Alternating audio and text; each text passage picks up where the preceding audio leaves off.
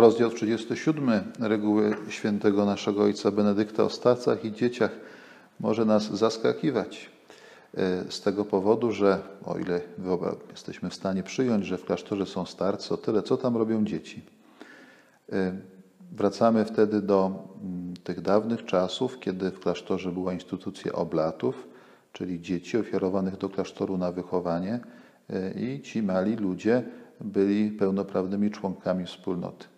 A zatem święty Benedykt y, zaleca o nich troskę, ale to pokazuje nam ten rozdział, że w klasztorze jest miejsce dla każdego. Starego i młodego, silnego i słabego, pobożnego i tego, który ma problemy z pobożnością.